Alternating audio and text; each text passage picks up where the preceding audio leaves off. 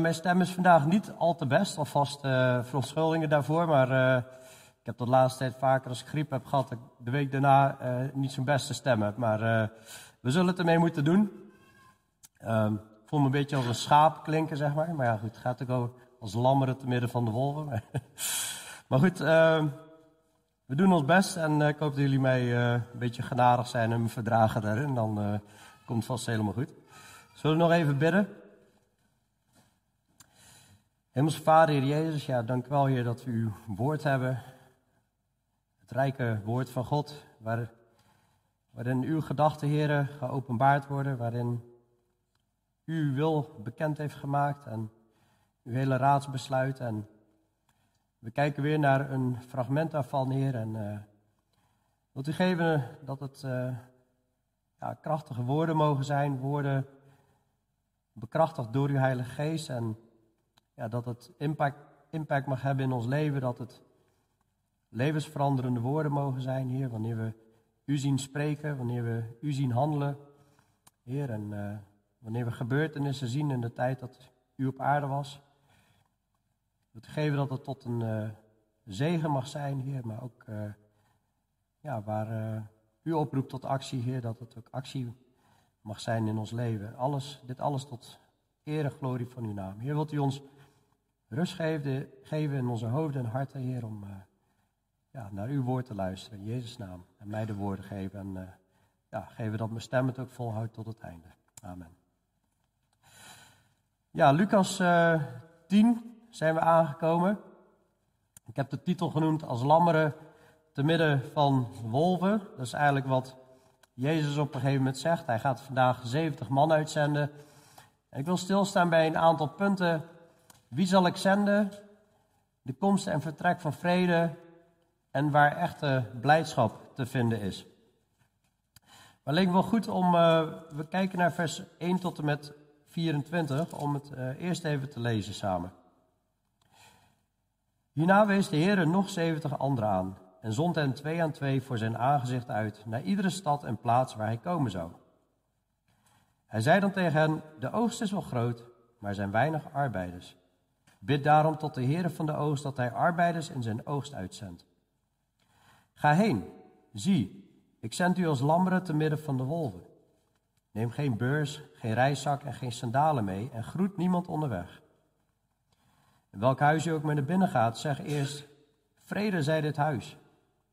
En als daar een zoon van vrede is, zal uw vrede op hem rusten. Zo niet, dan zal uw vrede tot u terugkeren. Blijf in dat huis en eet en drink wat u door hen voorgezet wordt. Want de arbeider is zijn loon waard. Ga niet van het ene huis naar het andere huis. En welke stad u ook maar binnen gaat en men ontvangt u, eet wat u voorgezet wordt. Genees de zieken die daar zijn en zeg tegen hen, het koninkrijk van God is dichtbij u gekomen. Maar welke stad u ook naar binnen gaat, men ontvangt u niet. Ga naar buiten, de straat op en zeg, Zelfs het stof uit uw stad dat aan ons kleeft, schudden wij tegen u af. Maar weet dit, dat het koninkrijk van God dicht bij u is gekomen. Ik zeg u dat het voor Sodom verdraaglijker zal zijn op die dag dan voor die stad. Wee u Gorazin, wee u Bethsaida, want als in Tyrus en Sidon de krachten gebeurd waren die in u plaatsgevonden hebben, dan zouden zij zich al lang in zak en as gezeten bekeerd hebben. Maar het zal voor Tyrus en Sidon verdraaglijker zijn in het oordeel dan voor u. En u, Capernaum, die tot de hemel toe verhoogd bent, u zult tot de hel toe neergestoten worden. Wie naar u luistert, die luistert naar mij. Wie u verwerpt, die verwerpt mij. En wie mij verwerpt, die verwerpt hem die mij gezonden heeft. De zeventig zijn teruggekeerd met blijdschap en zeiden: Heere, Zelfs de demonen zijn in uw naam aan ons onderworpen. En hij zei tegen hen, ik zag de Satan als een bliksem uit de hemel vallen. Zie, ik geef u de macht om op slangen en schorpioenen te trappen. En de macht over alle kracht van de vijand. En niets zal u schade toebrengen. Verblijdt u echter niet daarover dat de geesten aan u onderworpen zijn, maar verblijdt u erover dat uw namen opgeschreven zijn in de hemel. Op dat moment verheugde Jezus zich in de geest en zei: Ik dank u, Vader, Heere van de hemel en van de aarde, dat u deze dingen voor wijze en verstandigen verborgen hebt en ze aan jonge kinderen hebt geopenbaard. Ja, Vader, want zo was het uw welbehagen. Alle dingen zijn mij overgegeven door mijn Vader. En niemand weet wie de zoon is dan de Vader. En wie de Vader is dan de zoon. En hij aan wie de zoon het wil openbaren. En hij keerde zich naar de discipelen en zei tegen hen allen: Zalig zijn de ogen die zien wat u ziet. Want ik zeg u dat veel profeten en koningen de dingen hebben willen zien die u ziet, en zij hebben ze niet gezien. En te horen de dingen die u hoort, en zij hebben ze niet gehoord.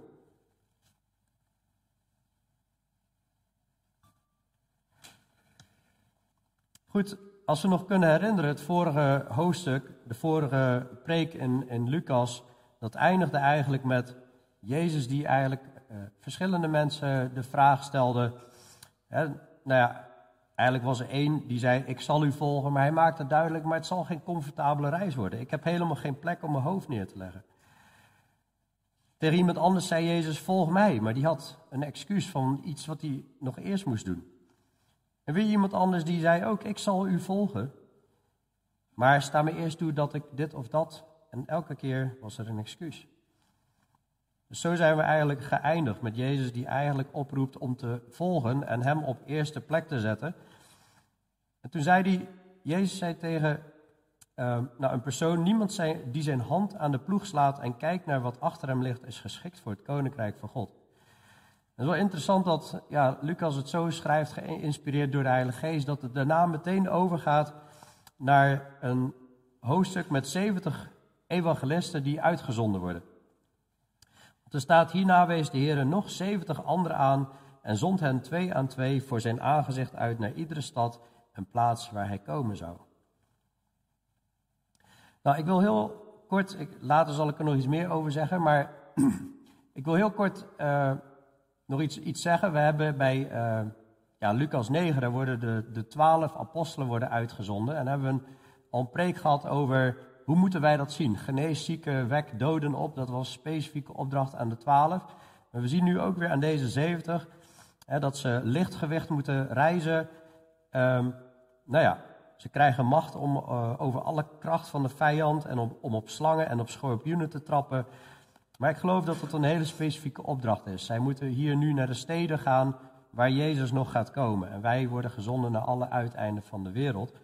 En uh, ja, ik raad je ook niet aan om het uit te gaan proberen, om op slangen te gaan trappen en, en schorpioenen. Um, want dat was echt een opdracht specifiek aan deze uh, personen gericht. Maar goed, dat wil niet zeggen dat we er niet van kunnen leren. We kunnen er heel veel van leren. Eerst zien we dus die twaalf, nog zeventig. En ja, dit is een soort grote evangelisatieactie die nog op touw wordt gezet. Maar we weten ook dat niet iedereen gaat het aannemen, maar wel velen gaan het horen. Dus wat zien we hier? Jezus kiest er 70 uit. En hij zendt ze twee aan twee. Het is ook opmerkelijk dat heel vaak als Jezus mensen erop uitstuurt, dat hij ze twee aan twee stuurt. Ik denk dat dat ook een gezond principe is als je gaat evangeliseren. Om twee aan twee te gaan, dat is het Bijbelse principe, zodat je ook, um, nou ja, lijkt misschien te maken te hebben met, in, in de mond van twee of drie getuigen staat iedere zaak vast. En hij stuurt ze voor zijn aangezicht uit naar iedere stad en plaats waar hij komen zou. Dus heel specifiek die opdracht. Hij was onderweg naar Jeruzalem, hadden we eerder al gezien in hoofdstuk 9, vers 51. En voordat hij ze ja, eigenlijk uitzendt, dan zegt hij iets opmerkelijks. Hij zei dan tegen hen: De oogst is wel groot, maar er zijn weinig arbeiders. Bid daarom tot de Heere van de oogst dat hij arbeiders in zijn oogst uitzendt. Nou, geweldige tekst. De, de oogst is groot, dus er is een grote oogst. Dan wauw. Alleen, helaas zegt hij er meteen bij, er zijn weinig arbeiders. Dat is ook de reden waarom we moeten bidden. Ja, bid tot de Heere, bid daarom tot de Heere van de oogst, dat hij arbeiders in zijn oogst uitzendt. En dat is aan de ene kant hè, de oogst, dat gaat over de wereld en, en mensen die tot bekering gaan komen. dat zullen er vele zijn. Maar er zijn weinig mensen beschikbaar om erop uit te gaan en daadwerkelijk de boodschap te gaan verkondigen. Dus deze 70 krijgen de opdracht bid.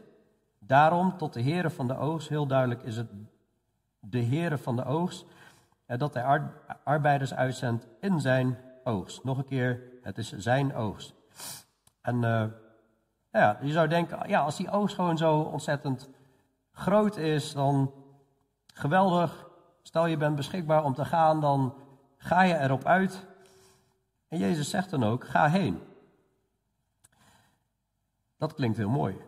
Maar meteen erachteraan, zie, ik zend u als lammeren te midden van de wolven.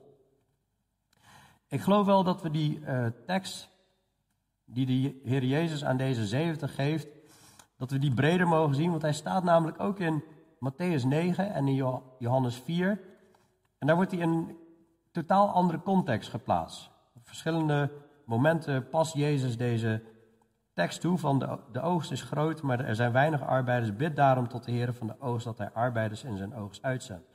Dus ik geloof dat, hoewel we hier met een specifieke opdracht aan de 70 te, uh, met een specifieke opdracht aan de 70 te maken hebben, staan er ook principes tussen die algemeen toepasbaar zijn op iedere christen. En dat is onder andere deze tekst, omdat die op verschillende situaties toegepast wordt. Dus we hebben hier ook meteen dus met een opdracht te maken dat we moeten bidden tot de Heere van de oogst, dat hij arbeiders in zijn oogst uitzendt.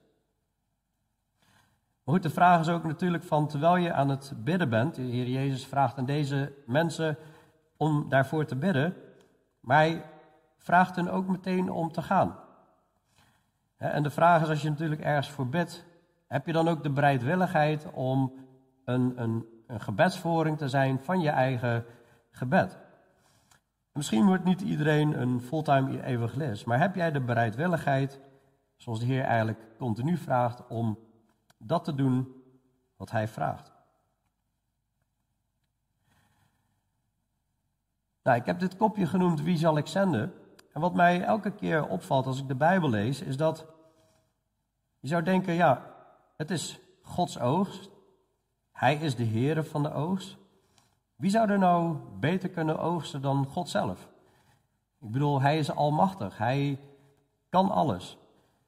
En toch zie je door de hele Bijbel heen dat wanneer God plannen aan het uitwerken is, dat hij mensen wil inzetten, dat hij mensen wil gebruiken. Dat zag je al redelijk in het begin van de Bijbel.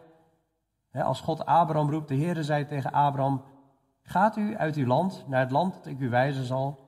En toen ging Abraham op weg zoals de Heer tot hem gesproken had. Nou, we weten dat dit eigenlijk de eerste stap is in het, in het vormen van het volk Israël. En, en ja, het volk wat in beweging komt om uiteindelijk in het land Canaan te wonen. God gebruikt continu mensen. Hij gebruikt Mozes om Israël uit Egypte te halen. Nu dan, ga op weg, zegt God tegen Mozes. Ik zal u naar de farao zenden en u zult mijn volk, de Israëlieten, uit Egypte leiden. Mozes zei echter tegen God, wie ben ik dat ik naar de farao zou gaan en de Israëlieten uit Egypte zou leiden? Dat is dus ook wel weer gelijk een punt wat je ook steeds tegenkomt van als God profeten roept of als God mensen roept. God wil mensen gebruiken, maar vinden mensen zichzelf geschikt? Mozes, die was, een, die was een moordenaar. die zal misschien gedacht hebben, wie ben ik? En nou, hij heeft uiteindelijk wel vier excuses om maar niet te gaan, totdat God echt toornig wordt op hem. Ik kan ook allemaal redenen bedenken om hier niet te staan en te doen wat ik nu doe. Ik geloof dat er mensen zijn die dat allemaal veel beter kunnen dan ik. Maar ja, goed, als God het van je vraagt, als God het wil, dan zal hij er ook dingen mee doen. Zo zien we ook Jezaja. En die ziet een, een visioen van de Heer in de tempel. En hij ziet serafs, dat zijn van die vliegende wezens eromheen met, met heel veel vleugels. En die hele tijd heilig, heilig, heilig roepen. Heilig is de Heer van de legermachten. En dan zegt hij eigenlijk, wee mij, ik verga, want ik ben een man van de onreine lippen. En ik woon te midden van een volk met onreine lippen. Maar God reinigt hem. En daarna hoor ik de stem van de Heere zeggen, wie zal ik zenden? Wie zal er voor ons gaan? En toen zei ik, zie hier bent ik, zend mij. Toen zei hij, ga en zeg tegen dit volk, luister voortdurend, maar u zult het niet begrijpen. En zie voortdurend, maar u zult het niet opmerken. Zij moet de boodschap gaan brengen aan Israël die eigenlijk een verhard hart heeft. Maar God gebruikt een mens, een, een zondaar, om erop uitgezonden te worden. Dat doet God hier eigenlijk ook. En het bizarre is dat hij ze ook nog vertelt: ga heen, zie, ik lammeren te midden van de wolven. En dat vind ik eigenlijk ook wel mooi van dat, dat, dat de Bijbel is gewoon zo echt en puur. Als, als dit gewoon zomaar allemaal door mensen bedacht was, dan, had ik een andere promotiecampagne bedacht, zeg maar, hè, als, als dit door mensenhanden geschreven was. Nee, Jezus zegt gewoon van, ik lammeren te midden van de wolven. Nou, wat zou er gebeuren, denk je, als wij lammeren zouden pakken en die zouden we te midden van een groep wolven sturen? Gaat dat goed aflopen of niet? Gaat niet altijd best aflopen. Ik zie al kinderen schudden, nee. En toch kiest God ervoor om mensen die gereinigd zijn, die onschuldig willen zijn, die, die, die gewoon het goede willen doen, om die uit te zenden tussen mensen die boosaardig zijn van hart. Hij zei tegen de apostelen ook al: Ik zend u als schapen te midden van wolven. Wees dus bedachtzaam als de slangen en oprecht als duiven. Je moet wel oplettend te werk gaan. En Jezus zei ook: Wees niet bevreesd voor hen die het lichaam doden en de ziel niet kunnen doden, maar wees veel meer bevreesd voor hem die zowel ziel als lichaam te gronden kan richten in de hel. Dus aan de ene kant denk je, oh, als Jezus dit zegt, nou, dan kan er best heftig aan toe gaan dan. Maar aan de andere kant, hij zegt, wees niet bevreesd voor mensen die het lichaam kunnen doden. En meer dan dat kunnen ze niet.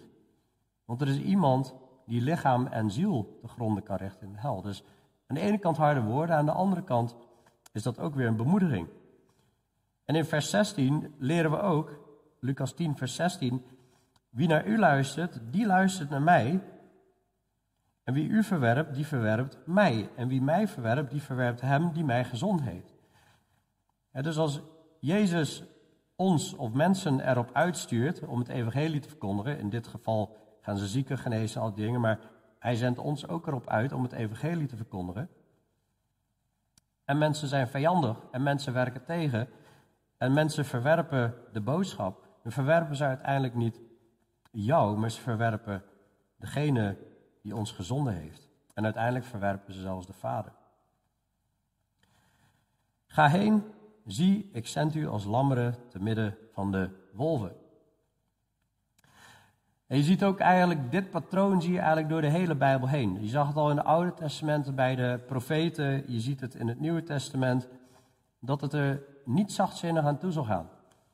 Ook Ezekiel, die op een gegeven moment geroepen wordt, dan zegt God, mensenkind, ik zend u naar de Israëlieten, naar die opstandige volken, hij heeft ook tegen heidenen geprofiteerd, die tegen mij in opstand zijn gekomen.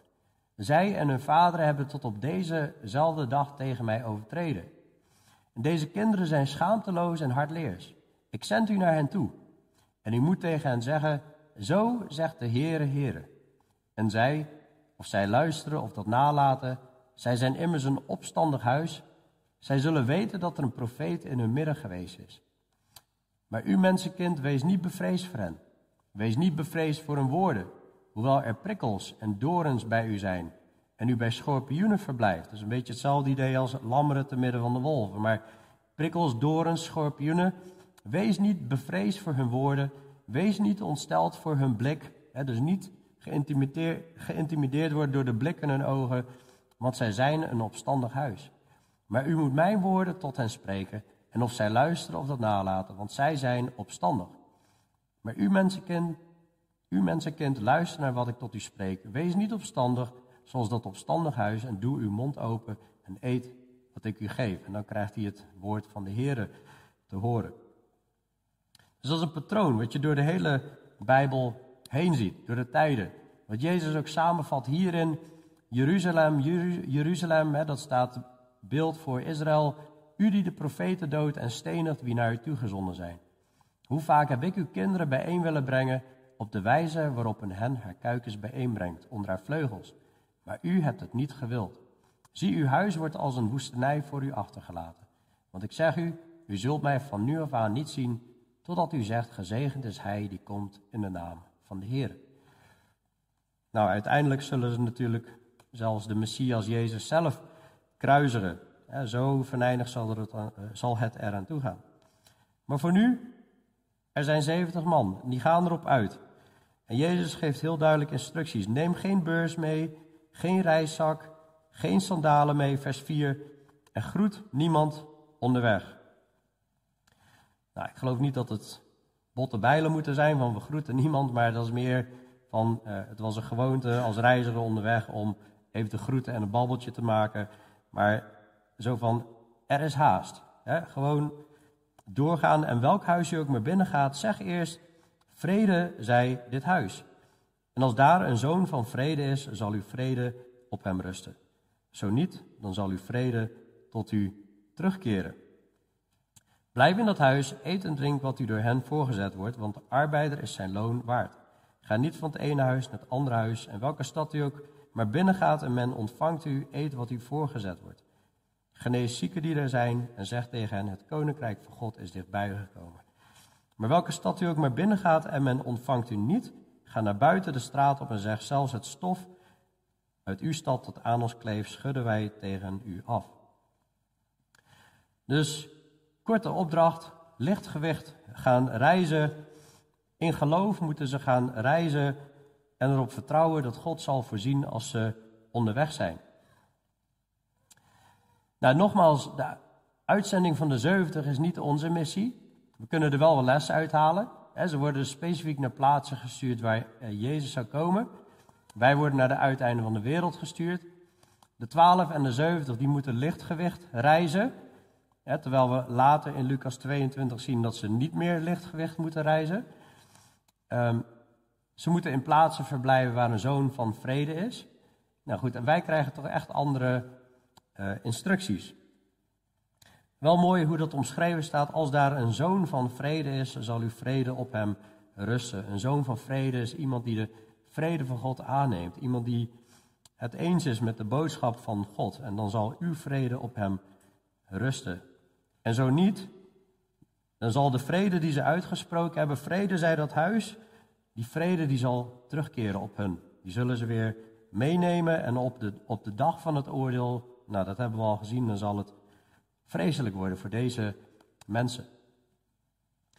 Hij zegt ook, de arbeider is zijn loon waard. Blijf in dat huis, eet en drink wat u door hen voorgezet wordt, want de arbeider is zijn loon waard. Dit is een algemeen principe wat Jezus toepast op arbeiders in het evangelie. Hij heeft het toegepast op de twaalf apostelen, hij heeft het toegepast op de, de 70. Maar in, het, in de, de rest van het nieuwe verbond, in de, in de brieven van Paulus, dan zie je dat het ook op gewoon algemeen evangelisten wordt toegepast. En in 1 Timotheus 5 wordt het ook op ouderlingen toegepast. En 1 Timotheus 5 daar staat, laat ouderlingen die goed leiding geven, dubbele eer waard geacht worden, vooral hen die arbeiden in het woord en de leer. Want een dorstende os moet je niet melkbanden, niet melkorven. De arbeider is zijn loon waard. Dus eigenlijk, in welke tijd vanaf Jezus komt je ook leeft, roept de Heer eigenlijk op om arbeiders te ondersteunen. Ofwel evangelisten, ofwel in de gemeente, zodat het woord verkondigd kan worden. Maar hier legt God het specifiek op arbeiders, uh, in het hart van mensen, dat ze arbeiders deze 70 ondersteunen. Het was dus ook niet de bedoeling, zegt vers 7, ga niet van het ene huis naar het andere huis. Nee, zoek een huis met een zoon van vrede en vanuit daar ga je opereren. En welke stad u ook maar binnengaat en men ontvangt u, eet wat u voorgezet wordt. Dat is overigens ook een bijzondere opdracht. Eet wat u voorgezet wordt, terwijl er eigenlijk hele specifieke voedselwetten waren. Maar in dit geval mogen ze eten wat voorgezet wordt. Genees de zieken die er zijn. En zeg tegen de mensen, het koninkrijk van God is dicht bij u gekomen. Ja, ik vermoed zelf dat de, de boodschap wel iets breder is geweest dan dat, maar de kern komt hierop neer. Het koninkrijk van God is dicht bij u gekomen. Nou, wij zien eigenlijk ook allemaal lessen. Hè? Wij hebben niet specifiek deze opdracht, maar we zien wel, wij zien wel lessen in, in het Nieuwe Testament. Onder andere in Judas. Er staat bijvoorbeeld een opdracht: ontferm u over sommigen en ga daarbij met onderscheid te werk. Red anderen echter met vrees en ruk hen uit het vuur. U moet ook het onderkleed haten dat door het vlees bedekt is. Ik heb dit vaak zelf al een, een, als een bemoediging gezien van, en dat lijkt op, op het principe wat je hier ziet. Wat zie je hier? Je ziet hier, ze moeten ergens een huis binnengaan en ze moeten zeggen, vrede zij dit huis en dan rust het vrede op dat huis, zolang deze mensen de evangelisten accepteren en, en, en de boodschap accepteren. En zo niet, dan zal de vrede terugkeren en dan moeten ze uiteindelijk zelfs de stof van de voeten schudden. Nou, in Judas staat dus deze tekst van ontferm u over sommigen en ga erbij met onderscheid te werk, red anderen echter met vrees en ruk hen uit het vuur. Ik geloof dat zo'n tekst gegeven is met het doel van wij worden opgeroepen om het evangelie te verkondigen aan alle volken. Wij worden opgeroepen ons te ontfermen over mensen en, en liefde te geven. Maar er zullen ook mensen zijn die zullen weerstand geven en die zullen het niet willen horen. En die, um, die willen allerlei hulp, maar die willen uiteindelijk niet echt geholpen worden. Die willen, willen vooral in een situatie blijven. En ik denk dat we daar ook gewoon wel voor mogen waken, want onze tijd is ook heel kostbaar. Als je beseft dat er heel veel mensen verloren gaan en we worden opgeroepen om die mensen te helpen die verloren uh, gaan, om ze, om ze te redden voor, van het eeuwige oordeel met het evangelie, um, ja, dan moeten we heel, heel verstandig met onze tijd omgaan.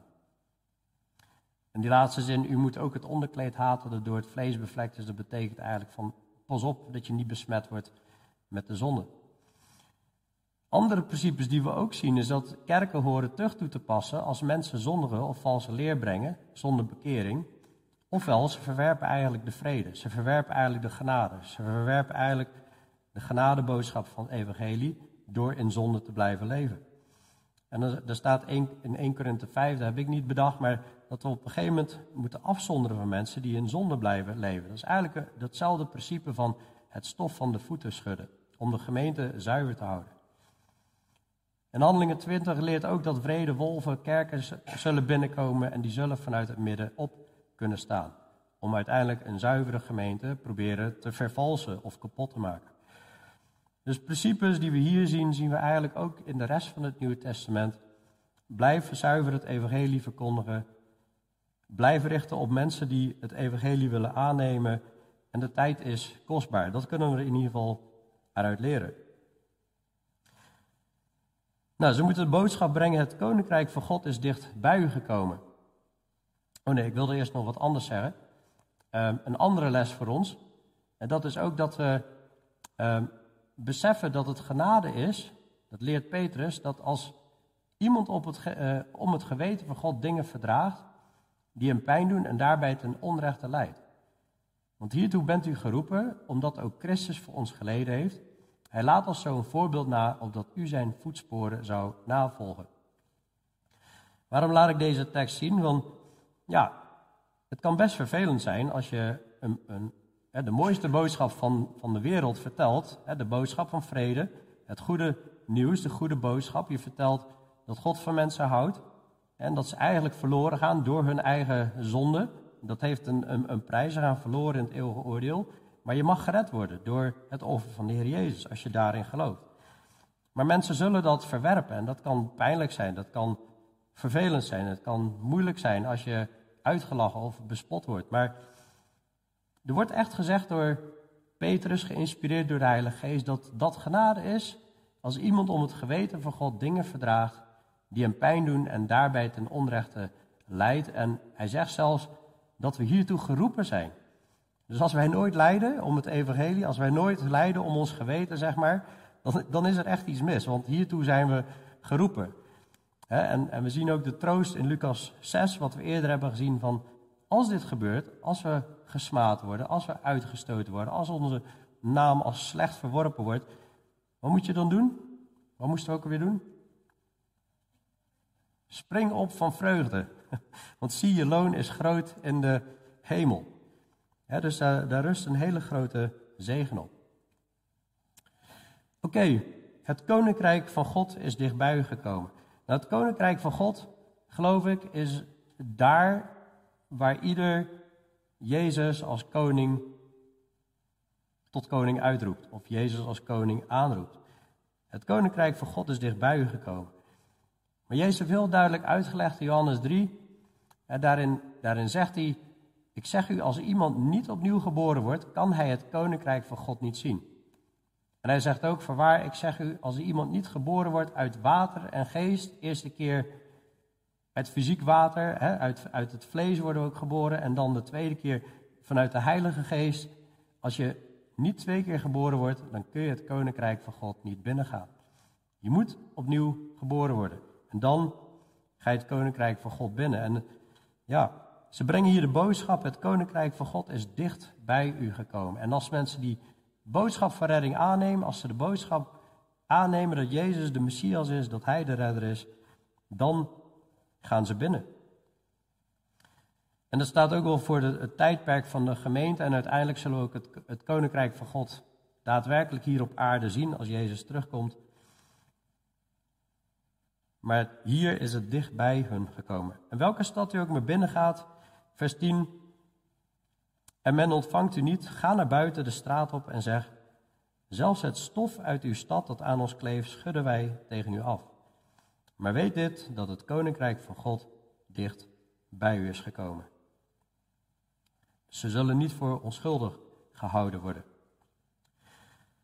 En dan zie je eigenlijk, ja, vers 12 en verder, nu wordt het eigenlijk best wel hard, de boodschap die Jezus verkondigt. En dat zie je dus eigenlijk altijd met de boodschap van genade, die heeft altijd een keerzijde. Dat wanneer de genade verworpen wordt, dan rust er een, een, een oordeel. En het, het horen van het evangelie heeft eigenlijk altijd consequenties. Eén, of het brengt redding. Twee, of het brengt een, een zwaarder oordeel. Dat is eigenlijk wat Jezus hier duidelijk maakt. In vers 12 zegt hij, als deze 70 op een gegeven moment moeten concluderen, de vrede, die roepen ze terug van deze mensen. En ze gaan het stof van de voeten schudden van deze stad, dan hebben ze een groot probleem. Want vers 12 zegt, ik zeg u dat het voor Sodom verdraaglijker zal zijn op die dag dan voor die stad. Volgens mij weet iedereen wel wat er met Sodom is gebeurd, toch? Sodom is vernietigd door vuur uit de hemel. Een heel hard oordeel. Maar als deze boodschap verworpen wordt, ik zeg u dat het voor Sodom verdraaglijker zal zijn op die dag dan voor die stad. Wee u Gorazin, wee u Bethsaida, dit waren Galileese eh, steden, eh, eh, steden in Galilea, waar Joden woonden. Als in u, of als in Tyrus en Sidon de krachten gebeurd waren, in, in heidense steden de krachten gebeurd waren, die in u plaatsgevonden hebben, dan zouden zij zich al lang in zak en as gezeten bekeerd hebben. Maar het zal voor Tyrus en Sidon verdraaglijker zijn in het oordeel dan voor u. En u, Capernaum, ik weet niet of je je nog kan herinneren, maar Capernaum heeft Jezus heel lang geopereerd, heel veel wonderen gedaan, heel krachtig gewerkt.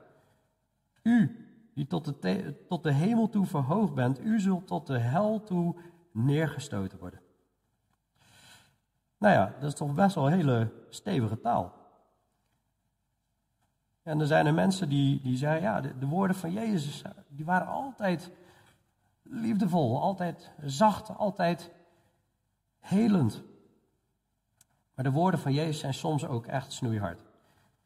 En Jezus stelt gewoon altijd de keuze. Je hebt of de keuze om het koninkrijk van God binnen te gaan, of je hebt de keuze om het te verwerpen en dan rust er een eeuwig oordeel. En dat maakt hij hier volgens mij heel erg duidelijk. Johannes 3, waar ik net uit citeerde, en dat gaat ook verder, en dan zie je op een gegeven moment in Johannes 3, vers 36, wie in de zoon gelooft, die heeft het eeuwig leven. Geweldige boodschap. Maar wie de zoon ongehoorzaam is, zal het leven niet zien. Maar de toorn van God blijft op hem. Niet mijn woorden, zijn woorden die gewoon in de Bijbel staan. Gewoon in de evangelie staan. Wie naar u luistert, vers 16, die luistert naar mij. Wie naar u luistert, die luistert naar Jezus. Wie u verwerpt, die verwerpt mij. die verwerpt Jezus. En wie mij verwerpt, die verwerpt de Vader die Jezus gezonden heeft. Ik geloof dat dit ook weer een algemeen toepasbare tekst is. Ook als we gaan evangeliseren, wat we wekelijks doen, dat we mogen weten wanneer mensen. Gelukkig zijn er heel veel mensen die willen luisteren. Gelukkig zijn er mensen die de boodschap aannemen. Maar er zijn ook mensen die het verwerpen. Maar ze verwerpen niet ons. Ze verwerpen Jezus en ze verwerpen daarmee de Vader die Jezus gezonden heeft.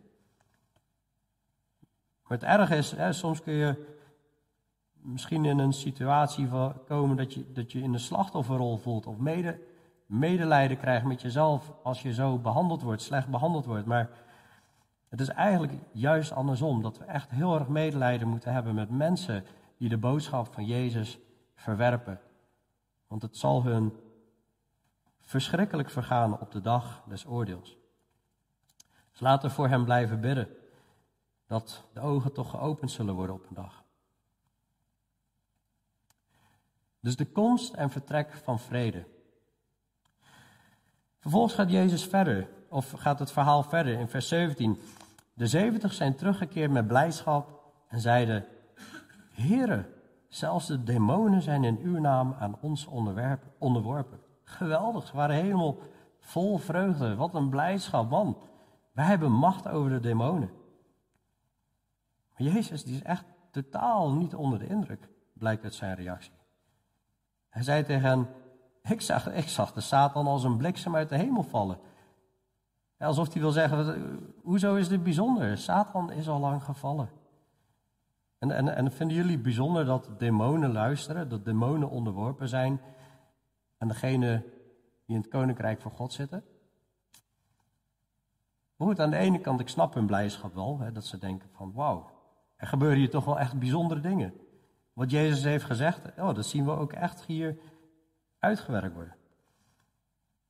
Maar toch wil Jezus dat hun focus op iets anders gericht is dan op het onderworpen zijn van de demonen.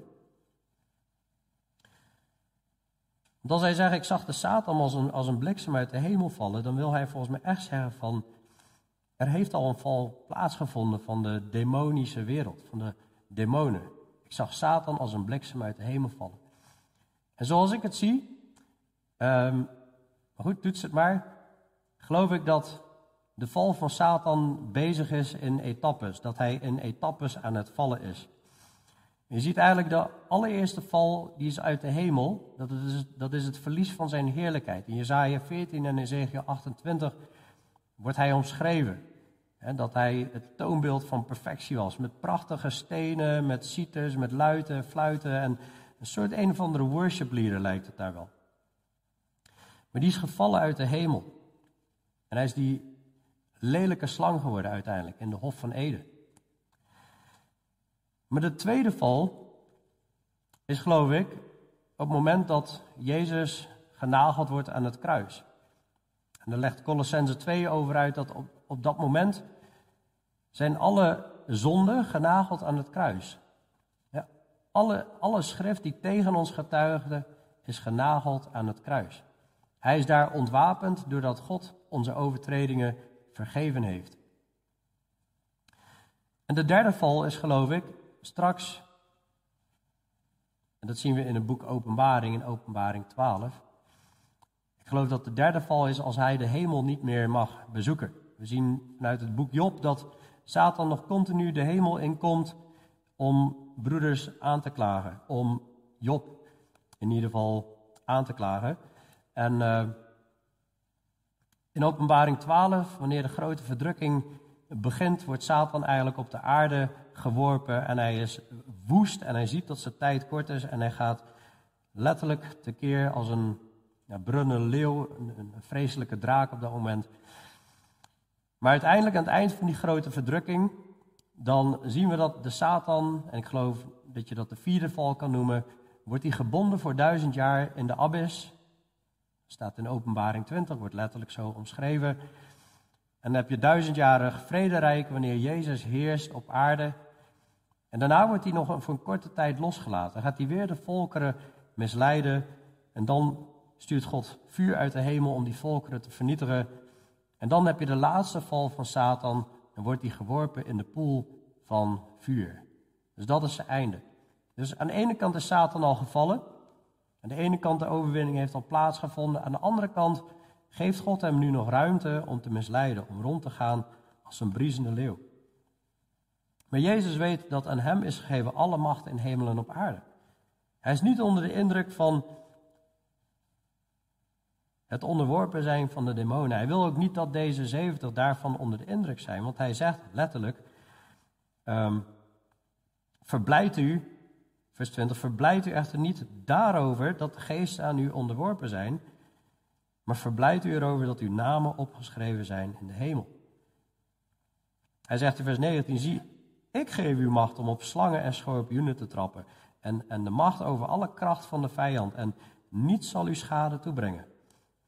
Dus dus Jezus die die macht geeft. hij wil dat hun, hun blijdschap hierop gericht is. En dat hun namen opgeschreven zijn in de hemel. En ik geloof ook ja, dat. We zien wel eens kringen waar, waar de focus heel erg ligt op wonderen en de tekenen en al die dingen. Maar ik geloof dat Jezus hier dit soort mensen heel hard terechtwijst. Door te zeggen, daar moet de focus niet op liggen. De focus moet liggen op het evangelie. De focus moet liggen op het feit dat je namen opgeschreven zijn in de hemel. Daarover moeten we ons verblijden. Daarin moeten ons verblijden. Hè? We denken aan het, aan het avondmaal. En, en, dan, en dat heeft allemaal te maken met wat Jezus heeft gedaan voor ons. Dat hij gezorgd heeft dat onze namen opgeschreven zijn in de hemel.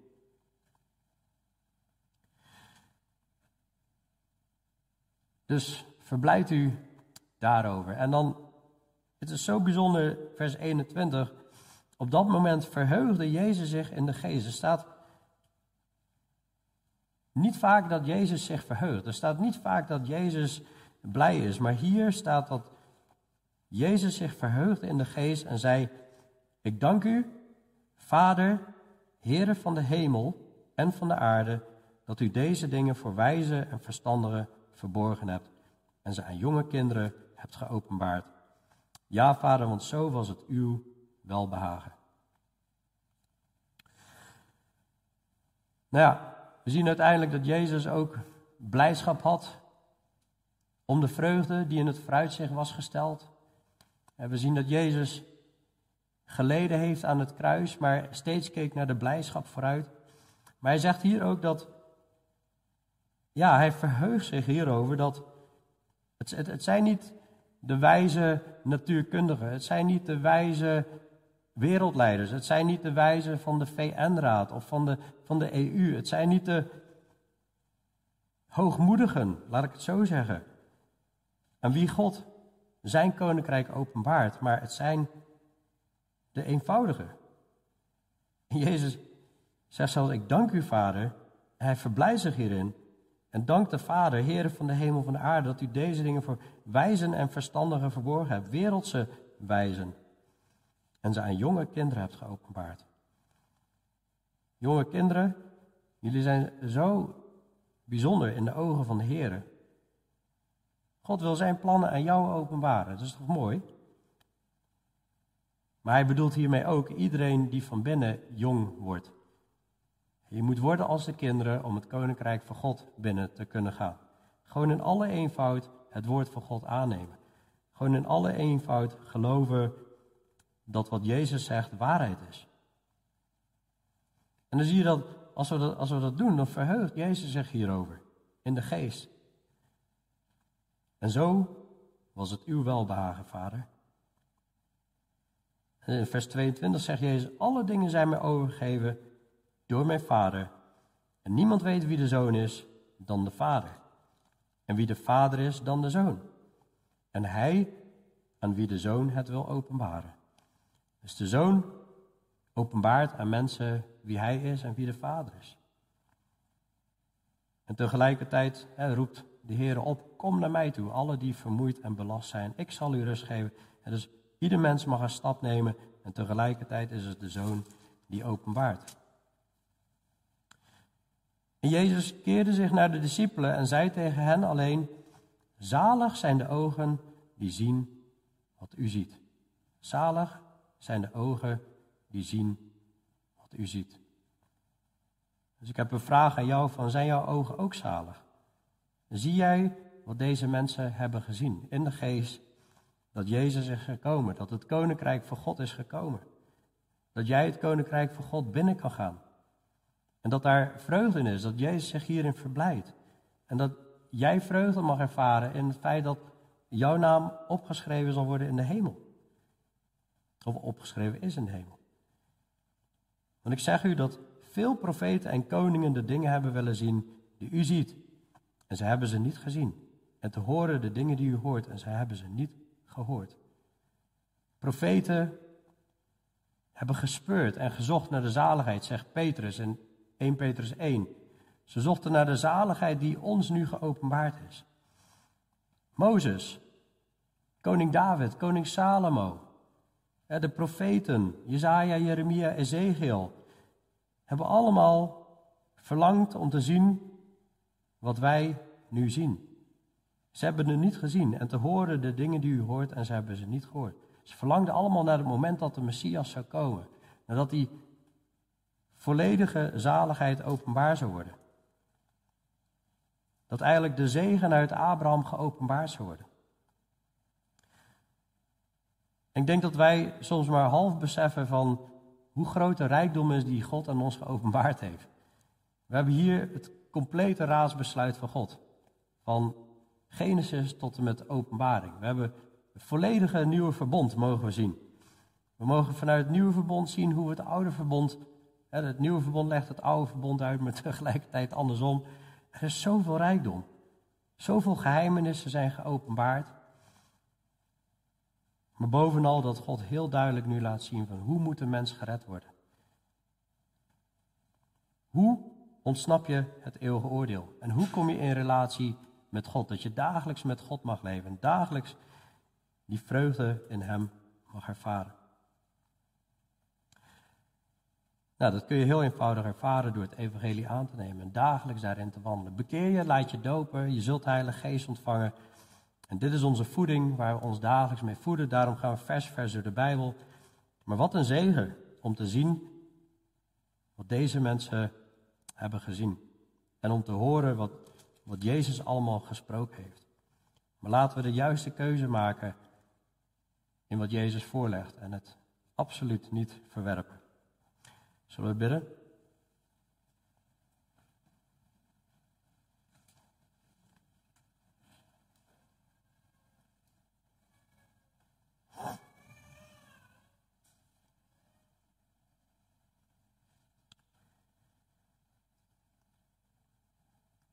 Ja, Heer Jezus, het is weer uh, bijzonder, Heer, wat u hier allemaal laat zien door het uitzenden van die 70. En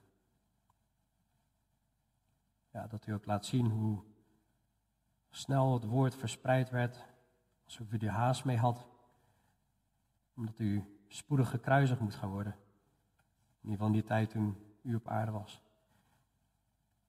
Dank u wel dat u mensen zo'n kracht heeft gegeven in die, in die dagen, Heer, om macht hebben over alle demonen en om zo krachtig de boodschap, de boodschap van koninkrijk te verkondigen. Heer, wat zit er ook een enorme waarschuwing in, Heer, als we de, de vrede van U niet aannemen. Heer, wat een harde waarschuwing als mensen de vrede verwerpen. Het is mij duidelijk geworden, Heer, wat, wat U zegt. Ik hoop dat het ieder duidelijk is geworden. U maakt duidelijk dat met U niet te spotten valt.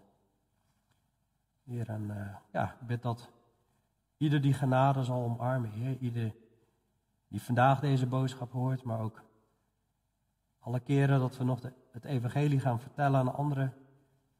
Heer, wilt u ons ook krachtig gebruiken als arbeiders. Heer, we bidden ook tot u, heren. Heren van de oogst, Heer, dat u arbeiders uitzendt in uw oogst. We zien de geestelijke armoede in Nederland. We zien crisis na crisis na crisis, Heer. Naar de mens gesproken gaat het slecht, maar voor het geestelijke betreft, Heer, zijn dat allemaal open deuren, Heer. Ook bidden, Heer, dat u de crisissen gebruikt, Heer, om uh, mensen tot u te trekken. Heer, wilt u ook mensen blijven brengen naar deze gemeente en die uh, ja, door u gediscipeld willen worden. Die willen, groeien in relatie, Heer, en uh, ja, gewoon uw, pure waarheid willen horen. Ik dank u, Heer, dat ja, onze ogen zalig zijn om te zien ja, wat die mensen toen allemaal hebben gezien. Heer, wilt u ons ook uh, zegenen, ook weer die, ja, de blijdschap geven, Heer, uh, en herstellen, Heer, van dat onze namen opgeschreven zijn in de hemel.